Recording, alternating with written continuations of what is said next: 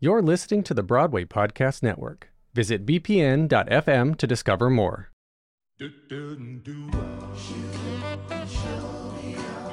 You're listening to Smashed from The Ensemblist, the only podcast that shows you Broadway from the inside out. I'm Aaron Albano. And I'm Mo Brady. Put down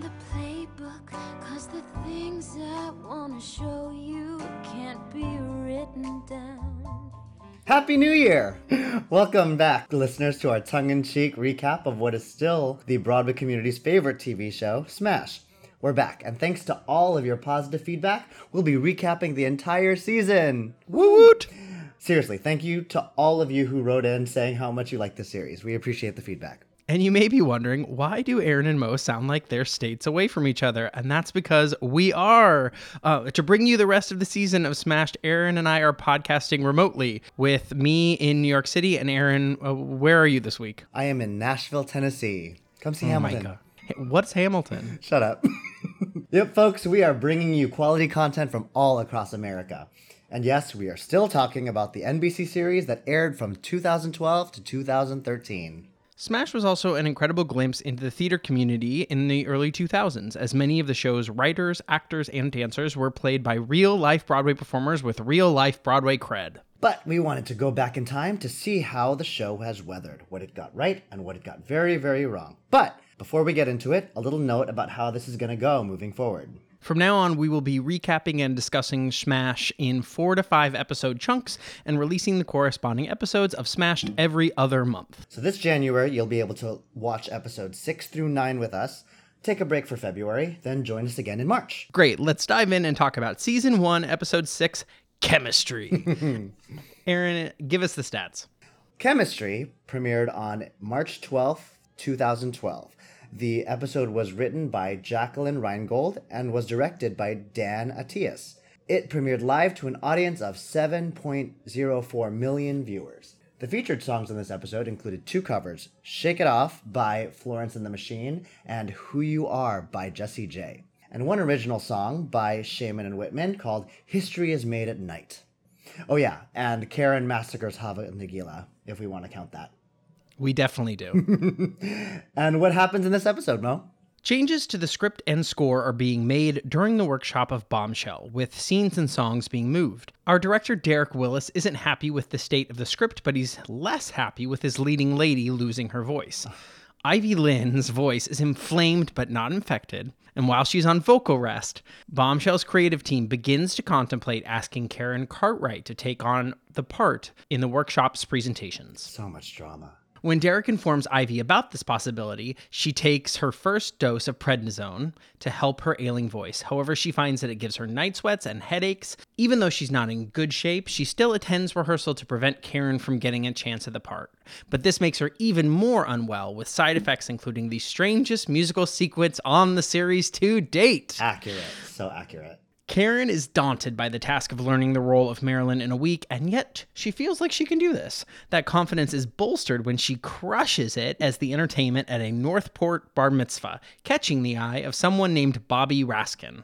Our lyricist, Julia Houston, can't concentrate on making any edits to the show, though, because she's too distracted with her recent smooch fest with her leading man, Michael Swift.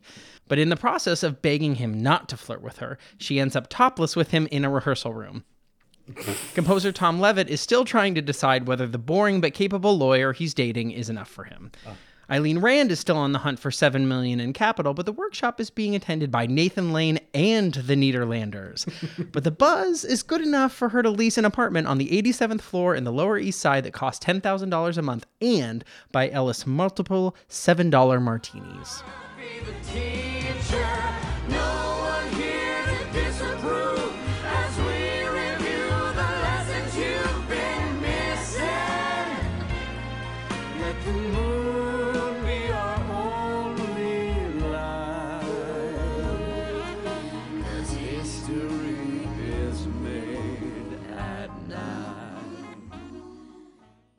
All right, favorite performance by an ensemblist. Let's let's dive right in and Okay. talk about this fantastic ensemble. Now, we are seeing in this episode the ensemble of Bombshell, which is mm-hmm. still Christine Bendel, Christine Cavello, Keith Cool, Leslie Odom Jr., Vivian Nixon, J. Manuel Santos, Eleanor Scott, Phillip Spaeth, Wesley Taylor, Savannah Wise, and of course, Katharine McPhee. Mm-hmm. What was your favorite part? I think they came back from commercial into this sequence where all of them are rehearsing. I think it's the Mambo.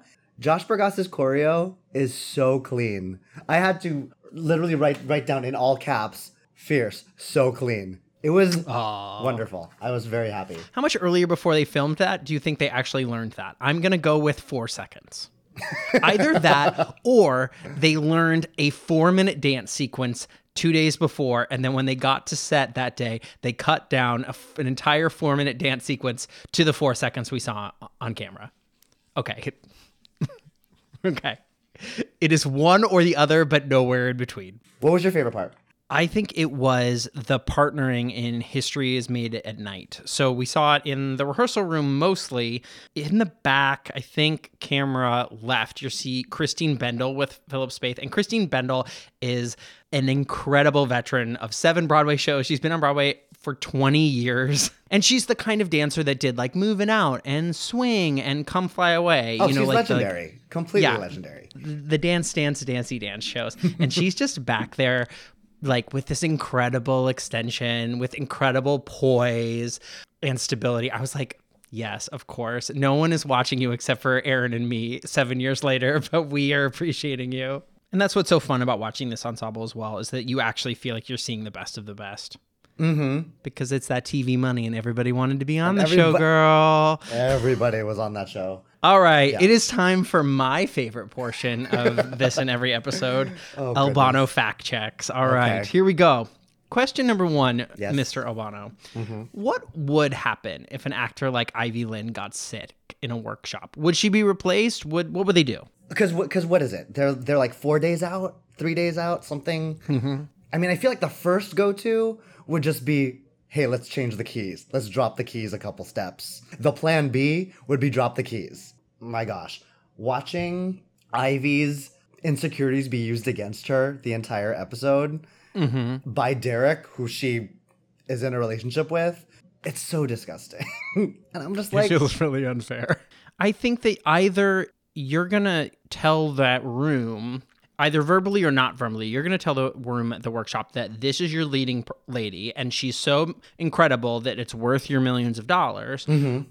Or you're gonna, you're gonna somehow explain to them, we're gonna find a celebrity for this, and this person is a placeholder. None of those conversations are like particularly happening, and so Yeah. I can't tell w- what the production of Bombshells stance on Ivy Lynn is. Well, that's what's so interesting about watching like Tom and Derek, after all, because they feel like the farthest extremes in their treatment of Ivy. Where like Tom's like, let's push it back, let's do whatever, let's make sure that she has everything that she needs, almost more to the point where he's like ready to cancel the workshop if she can't do it. And then you have Derek on the opposite side being like, she coughed today. Let's get a whole new person. Albano fact check number two. Oh, oh yeah. Derek says that everyone in musical theater takes prednisone. Is that true? Also, what is prednisone? Oh my god, this storyline was so problematic in this entire episode. Okay, so prednisone, they're steroids. They're used to uh, suppress the immune system, decrease inflammation. Why would why would one take prednisone, Aaron Albano? Steroids are a funny thing. because because they aid healing. When you're under pressure, you will take them to get through a show or to, to get like and I'm not condoning them or like saying everyone should be on steroids because that's absolutely not true. But maybe I think a year ago I had a wrist issue and the I was trying to heal it in the best way, like all the other ways, like wearing a brace and whatever, whatever, whatever.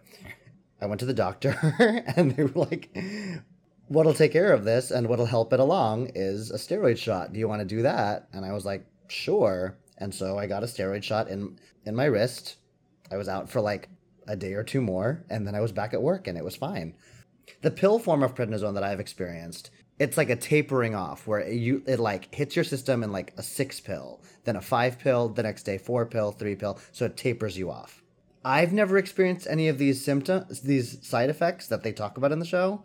But what you're saying is, like any other drug, you build up a tolerance to it. And so the idea is that if you kept taking prednisone for your wrist problems, that you would have to take more in order to deal with the. You would have to take more in order to deal with the pain, and then you would eventually become addicted to it. So, the idea and what your doctor was saying is to take the prednisone shot, but will taper off quickly, not continue it as a long-term solution to any wrist pain that you were having, right? And then also, if you do have these side effects, don't take them. Okay, let's take a step back. Yeah. Why does Smash need us the viewers to think that the world of theater is full of unhealthy people making unhealthy decisions. Why does the drama need to come from personality scuffles versus the drama of making theater itself? critics or Broadway real estate. you know, Hmm. there's so much there's so much real drama. No, that- totally. that bu- that Smash could go into, and yet it's choosing to go into these personality stereotypes. Is it because that's more interesting, or is it because it, that's easier to? The, As you've said in previous episodes, like drama, drama is better TV than a non-dramatic TV, like a room. the problem of the television show is that Karen's side is level headed and sane and has perspective, and Ivy's side is emotional and manipulated and manipulative. And that's just a lot more fun to watch as a television audience. I do think that we are watching the trajectory of two women and two women that are very opposite in this industry. And Karen is boring right now. And so we're watching, she's sort of not who we're talking about because Ivy is far more interesting right now. What do you think the significance of the title is? I mean, I could just think about the significance of the title in terms of the series that it takes chemistry in order to do show well. I'm learning more watching this that I'm thinking about Smash being Julia Houston's story Interesting. and Okay. Eileen Rand's story. And we're going to get to that in the next episode. But I think that our showrunner, Ter- Theresa Rebeck, is very interested in the chemistry that Julia is feeling right now and the chemistry that Eileen is feeling right now. Neither one particularly has to do with Bombshell, other than maybe and the other side of it is that there's a s- extreme lack of chemistry going on in other parts of the show. There isn't chemistry between tom and his boyfriend. There isn't chemistry between ivy and derek. We're going to see there's not really chemistry between dev and karen but uh, I Yeah. there's a chemistry or lack thereof. Okay. that's is it what i would have called the episode? Maybe not but if i had to justify why the episode was called chemistry i might say that. I mean, because there's obviously the Julia Michael chemistry that we're talking about. There's the prednisone chemistry with like Oh, with Megan's like system that's going on. The Mm. Frank is at a chemistry seminar or whatever, and he teaches oh. chemistry. So How did you get there? You're paying so much attention. you know, doing my best. But like the central theme of chemistry, and maybe I was just watching it wrong because There's no wrong way to watch Smash. I mean, but if if we're talking about Julia's and Michael's, all of these titles or all of these themes applying to Karen and Ivy, but that might not necessarily be true if we are in fact focusing on the show. I I think that right now Smash is more interested in the story of Julia, and that you and me are more interested in In the show. in the show. and yeah, fair.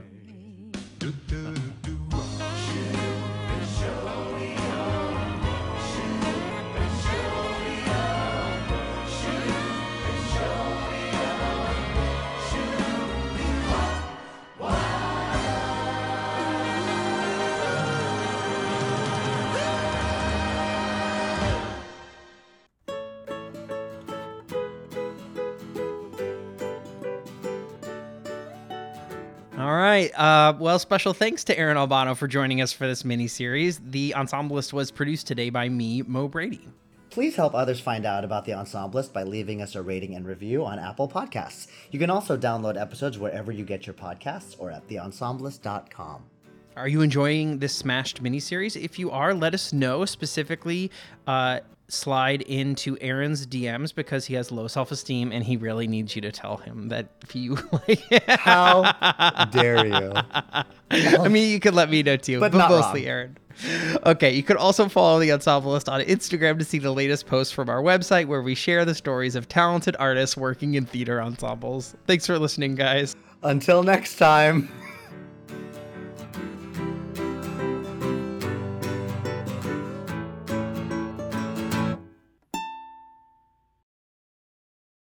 Ever wondered how your favorite performer actually feels? Well, here's your chance. Welcome to The Quiet Part Out Loud with me, Bobby Steggert, Broadway actor and now a therapist to a whole host of Broadway creatives. Part interview, part therapy, this is not your typical podcast. We'll go right to the heart of things with some of your favorite artists what they still struggle with, what lessons they've learned, what they haven't figured out yet. There's enormous power in saying the quiet part out loud. Are you listening? Hey, it's Leslie Odom Jr. here on the Broadway Podcast Network to tell you about the Rise Theater Directory, a program of Maestra Music. Rise is a national online resource designed to connect and empower backstage and administrative and creative theater professionals from underrepresented backgrounds. If you work or aspire to work in the theater community, this can help you find your next project. And if you hire theater professionals, search the Rise Theater Directory to find your next team. Create your profile now and get more information by visiting risetheater.org. That's theater with an R E R I S E T H E A T R E dot org because only together we rise.